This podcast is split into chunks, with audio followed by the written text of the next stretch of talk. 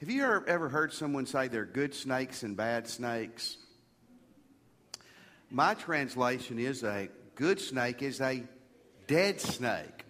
But technically, that is not true. Now, we're to we're talking tonight about some uh, some signs to be aware of, and I'm going to give you a real quick snake lesson. So if you're taking notes, this is coming from a an expert.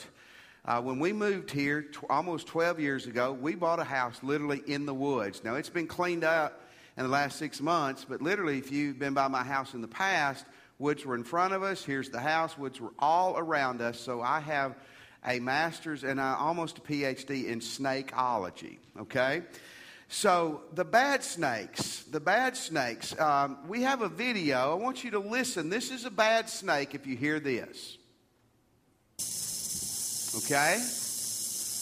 How many of you agree with that? That's when I say, Cindy, go over there and check that out and see what that is over there. Okay, you can cut that. Um, in, uh, in our, we've never seen a rattlesnake. These other snakes I'm going to tell you about, a lot of them we have seen and killed in our yard. Uh, coral snakes. How many of you are familiar with a coral snake? A coral snake, here's the, there's king snakes that look similar, but the, the way you tell a coral snake is the, the color pattern, red on yellow, will will kill a fella. You see the red touching the yellow? We've killed like three coral snakes in, in, the, in the last uh, years in our property. One time, one of our boxers stomped one to death and did not get bit. Isn't that incredible? Red on yellow will send a fella to Jesus. That is a good way to remember that. And one last lesson. Now, this is true. Of, of snakes really in North America besides the coral snake. Let's, let's look at a picture of a copperhead. Uh, I don't know, isn't that pretty? No, it's not pretty. It's terrible. Uh, how you can tell, like a copperhead, uh, a poisonous cottonmouth, or if a snake's a rattlesnake and it's not rattling, poisonous snakes in North America have a diamond shaped head. Did you know that? If it's not a diamond shaped head, no, a coral snake doesn't have that, then, then it's one of the good snakes, whatever that means. But a diamond shaped head means that it will send you to the emergency room, okay? Or if it has slit eyes, that, that goes with the diamond shaped head. Round eyes, with the exception of the coral snake, are the friendly snakes, the good snakes. So if you see the red on yellow, you hear a rattler, you see a diamond shaped head, get out of Dodge quickly, correct? Or again, send, send someone in that you like but don't love to take care of that snake. So, Galatians chapter 4 and 5, we're going to look at some problem signs this evening, spiritually, Galatians 4 and 5. We're going to look at some trouble signs in the Christian life. I want to give you four things tonight. I want you to evaluate yourself and see where you are with these things. Like the diamond shaped head, like the rattling of the, the tail, like the red on yellow. These are, these are visible things. These are obvious things. And when you see these in your life or the life of someone you love, there's a spiritual problem. Number one, a lack of joy. A lack of joy. We're in Galatians chapter 4 and chapter 5 tonight. And in verse 15 of chapter 4, it says, What has happened to all your joy? I can testify that if you could have done so, you would have torn out your eyes and given them to me. Here's why we're in chapter 4 and chapter 5 because they're talking about the same stuff. Really, from verse 1 of chapter 4 through about chapter 5, verse 15, what the, the theme is is that salvation uh, came through Abraham and through Abraham's seed and through Jesus Christ. Salvation is by faith alone in Christ alone through grace alone, period. Okay? It's by grace, faith, and Jesus Christ alone. And that's the thread that runs through that. And then and then in the middle of chapter 4, in the beginning of chapter 5, and again it's talking about the same stuff, he introduces where these people have tripped up and they're having problems spiritually. We're going to talk more about why that happened uh, in a moment. But he's addressing these Galatians, and he's addressing you and me this evening. And he's, he's saying this you, you were doing well, but it's not so anymore. And one sign that things with you in Christ are not the way that they should be is a, a, lack of joy. That word joy means rejoicing or blessedness. It's the same word we talked about this morning. It's the happiness uh, from the inside out. It's happiness, it, it just has a different root, and that root is joy. They were doing so well, but they moved away from Christ, and one indicator is the lack of joy. There had been a smile on their face, there had been uh, a sweetness about their their, uh, their laughter and their fellowship, and now, now that it's gone. If you've been a Christian very long, you can probably go back in your existence and see a time when your joy began to wane. When your ultimately your relationship with Christ was the reason. You just weren't the fun person, the friendly person, the loving person, the happy person that you once were.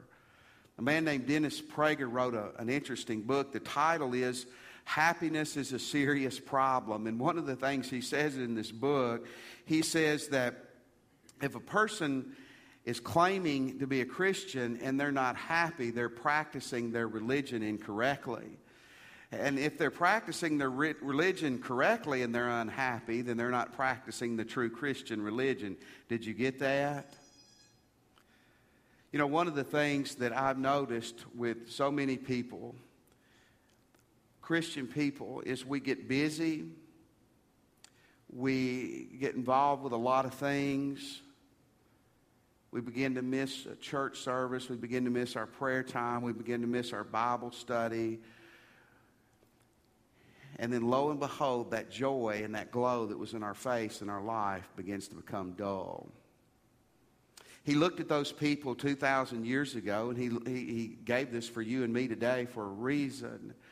Is there a lack of joy in your life where there once was a happy spot? If there is, he says that is a sign of a spiritual problem.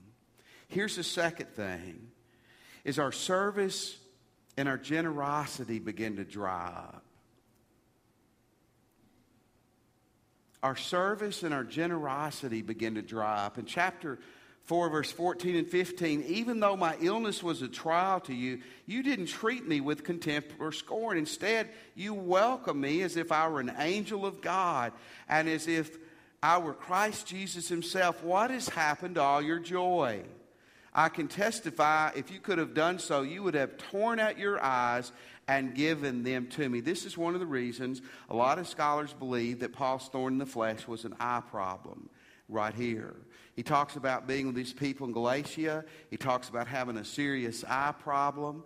And, and he talks about that, that their love for him and their, their service for Jesus Christ and their, their generosity was such that he said, figuratively, if you could have torn out your own eyes and given them to me to relieve my problem, to help my eyesight, you would have done that. But he says, that's gone now.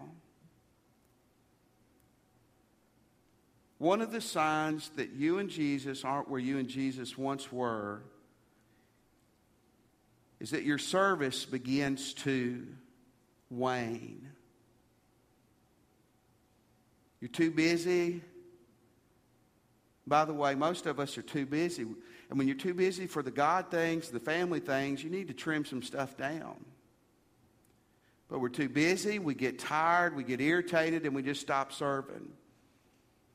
One of the signs of spiritual immaturity is seen here too, but we're not dealing with that tonight. We're dealing more with we just get away from Christ. Years ago, I was visiting a pastor friend of mine, and we both had churches that ran about 30 on Sunday morning. And if you have a church that runs 30 on Sunday morning, every detail of that church falls immediately and directly back to the pastor. I was visiting with him on a Saturday afternoon. The grass was knee high outside And in the middle of the summer. I said, You to cut your grass there, Slick? And um, he said, Well, I got to find a lawnmower to do it. He said, We had a man who used to do it. He did it for several years. He got mad at some of the decisions we made in the church. He doesn't cut the grass anymore. I was 24 then, but I thought, you know, that's immature. That's spiritually, there's a problem with that. When I pull back in my service to Jesus Christ and his bride, that's a sign of a spiritual problem. And certainly that goes along with this would be generosity. He said, Not only would you serve me, you would have torn out your very eyes, and you would have given me your very eyes if you could have. What's wrong with you now, Galatians? You don't even act like you like me. And that happens so often. We, we tithe, we give, we're generous. We get mad, we get irritated, we get busy, we get overextended, and so we punish God by punishing the church, don't we? Are we, we rationalize by saying, I, church has too much and I have too little. Whatever reason it is, don't we pull back in our generosity? There's a reason this is in the Bible. And I tell you, the reason is this is exactly what happens when we pull away from Christ. Our service and our generosity begin to, to lessen. I want to ask you a hard question is that you this evening or me? A third thing, and certainly these all go together, and that's a lack of obedience. A lack of obedience. In chapter 5, verse 7, you were running a good race. Who cut in on you and kept you from obeying the truth? Paul speaks a lot of times in athletic terms because in the Greek world he lived, athletic contests were just like they are today. They're a major part of the life. And it's a picture of a runner, and, and oftentimes the Christian life is, is pictured as a walk or as a, a run for, for Christ, running with Jesus, walking with Christ. And it's a picture of someone cutting in front of you and, and causing your walk or your run to falter. We're going to see that in a second. But the main thing about that is that this person, these people were running and walking properly, and they're not anymore. How's your obedience tonight? Certainly, certainly your, your generosity and your service would be part of that. Maybe there's something particular that God's got his finger on you right now that you need to obey him and you're not. You know, until you obey him on that, his hand and His power will be off your life. How many of you have experienced that before? Maybe it's not anything specific, it's just general. It's just that you're not obeying Christ like you once were. I want to share with you uh, an article. This came out in 2009. It was about airplane pilots. And there apparently had been a rash of, of single engine planes crashing in North America. When there was a comprehensive study of 44 of the accidents involving Cirrus aircraft, a few lessons stood out. And these lessons are very good not only for pilots, but for us. First of all, all but one of the 44 accidents was a pilot related cause. These are fatal accidents. Second, and most surprisingly, experienced pilots were responsible for a majority of these accidents. Does that shock you a little bit? Experienced pilots. A few of the pilots were uh, accidents were caused by pilots with less than 150 hours of flight time, but 75% of the fatal accidents were caused by pilots with over 400 hours of flight. Apparently, these pilots assumed because they had already had a lot of hours under their belt, they could cut corners and get sloppy. By contrast, the younger, newer pilots with fewer hours were extremely careful, painstaking in their pre flight routines, meticulously inspecting every rivet of the plane.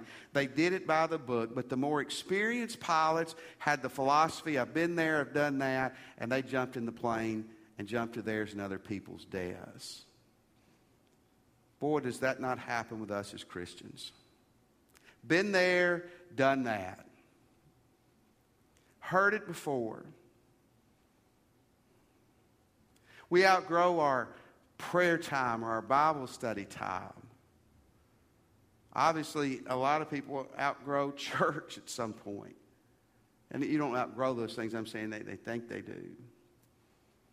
And there's a real danger for many of us who've been around Christ a long time that there's a familiarity. If we're not careful, that causes us to get careless with the things of God.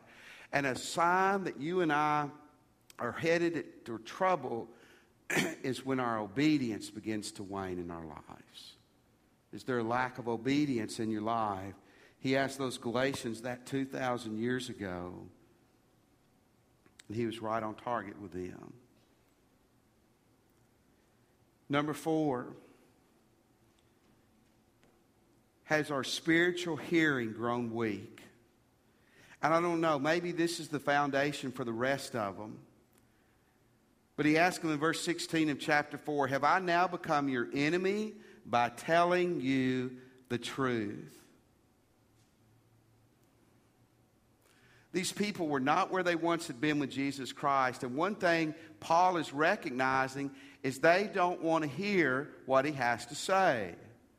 Ultimately, what Paul is saying to them, God's speaking through him a whole lot of the time, especially right here. And he's saying, Look, you don't want to hear the truth anymore. You used to want to hear it, you don't. J. Vernon McGee was an old preacher and a commentator, and he, uh, he said he, he wanted to put on the front of his pulpit, I am not your enemy because I tell you the truth. if you've ever spoken to people much, you know sometimes you can feel like you are. See, what had happened, and we'll see more in just a second, is, is that many of these Jewish Christians were more interested in hearing about their Jewish religion and going back into that and their traditions than they were about hearing the Word of God. I don't think many of you are struggling with going back to your Jewish roots. You know, I know it's hard to hear God when it doesn't fit my agenda. I know it's hard to hit, hear God when it doesn't fit our lifestyle. Amen? I know it's easy to become unteachable and hardened. And God says when that begins to happen, that's a spiritual warning sign. There was a lady who was trying to teach her little five year old obedience, and the kid was arguing with her, so she sent her to her room. And about 10 minutes later, she went in, and the girl was crying, and she was broken at that point. And she said, Mama, why do we do bad things? Shall we do bad things? Well, for a lot of reasons. Number one, the devil's trying to talk to you and get you to do stuff, and Jesus is trying to talk to you. And you need to listen to Jesus. And the little girl said, Mama, Jesus just doesn't talk loud enough. oh, friend, he does. We just don't want to hear what he has to say sometimes. I marvel as you marvel at how we can be real religious and not hear Jesus anymore. A warning sign number four is when our spiritual hearing grows weak. Now, now let's look at number five. What, what causes these problems? Where, where do these things come from? What causes you and me to move away from Christ and not obey Him, to lose our joy, to lose our generosity in our service? for our ears to become dull, I want to give you two things this evening. Number one, we just get slack with Christ. We've just gotten slack with Jesus. That they were obviously slack in their they're hearing God, they're obeying God. And this is so easy to happen. Trace with me back tonight real quick. When did when was the point when your joy began to wane? if this is you tonight? When's the point when your obedience began to suffer? Jill Briscoe is a Christian uh, author, speaker. She tells a story one night after church. A, a young lady came to her and she said, Miss Briscoe, I've lost my peace and I've lost my joy. I know I'm a Christian, but I've lost them and I want them back. And Jill said to her, When did you lose them? She said, I don't want to talk about that. I just want them back. How do I get my joy and my peace back? And Jill said, When did you lose your joy and your peace? She said, That's not the point. I just want them back. Jill kept pressing her, Ma'am, tell me, what point in your life did you lose your joy and your peace? And the woman broke down. She started crying and she said, When I moved in and started having sex with my boyfriend, that's when I lost my joy and my peace. Duh.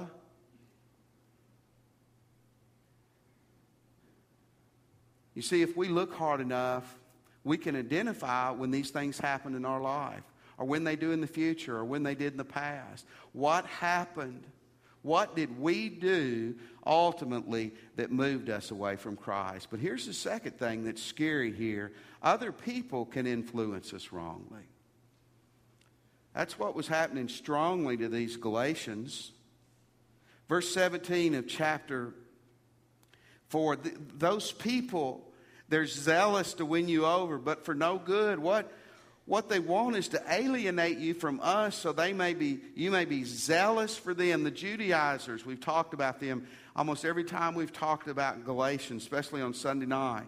Many of them may have been Christians, some of them weren't Christians, but they were people that were trying to mix Judaism and Christianity. and what they were saying was is to become a Christian, it was by God's grace through faith in Jesus Christ plus becoming a Jewish person. If you're a man, you needed to be circumcised. You need to celebrate all the holidays. You needed to be a Jewish person. It was faith in Christ plus Judaism made you a Christian. Faith in Christ plus legalism made you a Christian. And that's just wrong. Aren't you glad it's wrong? And Paul says they're zealous to win you over. Folks, I, I heard a guy say this, and this is so true. Don't let zealousness confuse you with the truth. Because someone screams and shouts and is passionate does not mean they are telling the truth. Someone said this you have to have two scales a truth scale and a passion scale. And sometimes those two will never meet. Obviously, as a Christian, you want a preacher, you want a speaker who preaches and speaks with passion, but passion and truth are not the same thing. Amen? And because somebody can smooth talk and fast talk, that doesn't mean they're telling the truth. Remember, the theme behind Nazism, Joseph Goebbels, was if you tell a lie long enough and loud enough, the people will believe it. Or we'll take you to the concentration camp if you don't. That's pretty effective, too, isn't it? Would you believe this, or would you rather go and die in a gas chamber? Can you imagine they operated their country that way? If you tell a truth, a lie long enough and loud enough, people will buy into it. Because someone is zealous, uh, passion and truth are measured on two different scales. They don't have to be separate, but a lot of times they are. Just because someone is zealous doesn't mean they're telling you the truth. You see where this passage ties into chapter 5, verse 7 through 10. It says, You were running a good race. Who? He goes back to these people. It's like Paul doesn't know who the person was, but he knows someone was zealous for them. Who's cut in on you and kept you from obeying the truth? That kind of persuasion does not come from the one who calls you. A little yeast, yeast and leaven in the, in the Bible, the, to the Jewish people, always represented evil. A little yeast works through the whole batch of dough. I'm confident that the Lord, in the Lord, that you will take no other view. The one who has thrown you into confusion will pay the penalty, whatever and whoever they may be. What he's telling them is he's saying, listen, guys, you're listening to the wrong voices. Someone's got in there, they're stirring up the pot, they're stirring up the waters, they're making waves, and they're influencing you properly. Let me, if you're taking notes, write this down.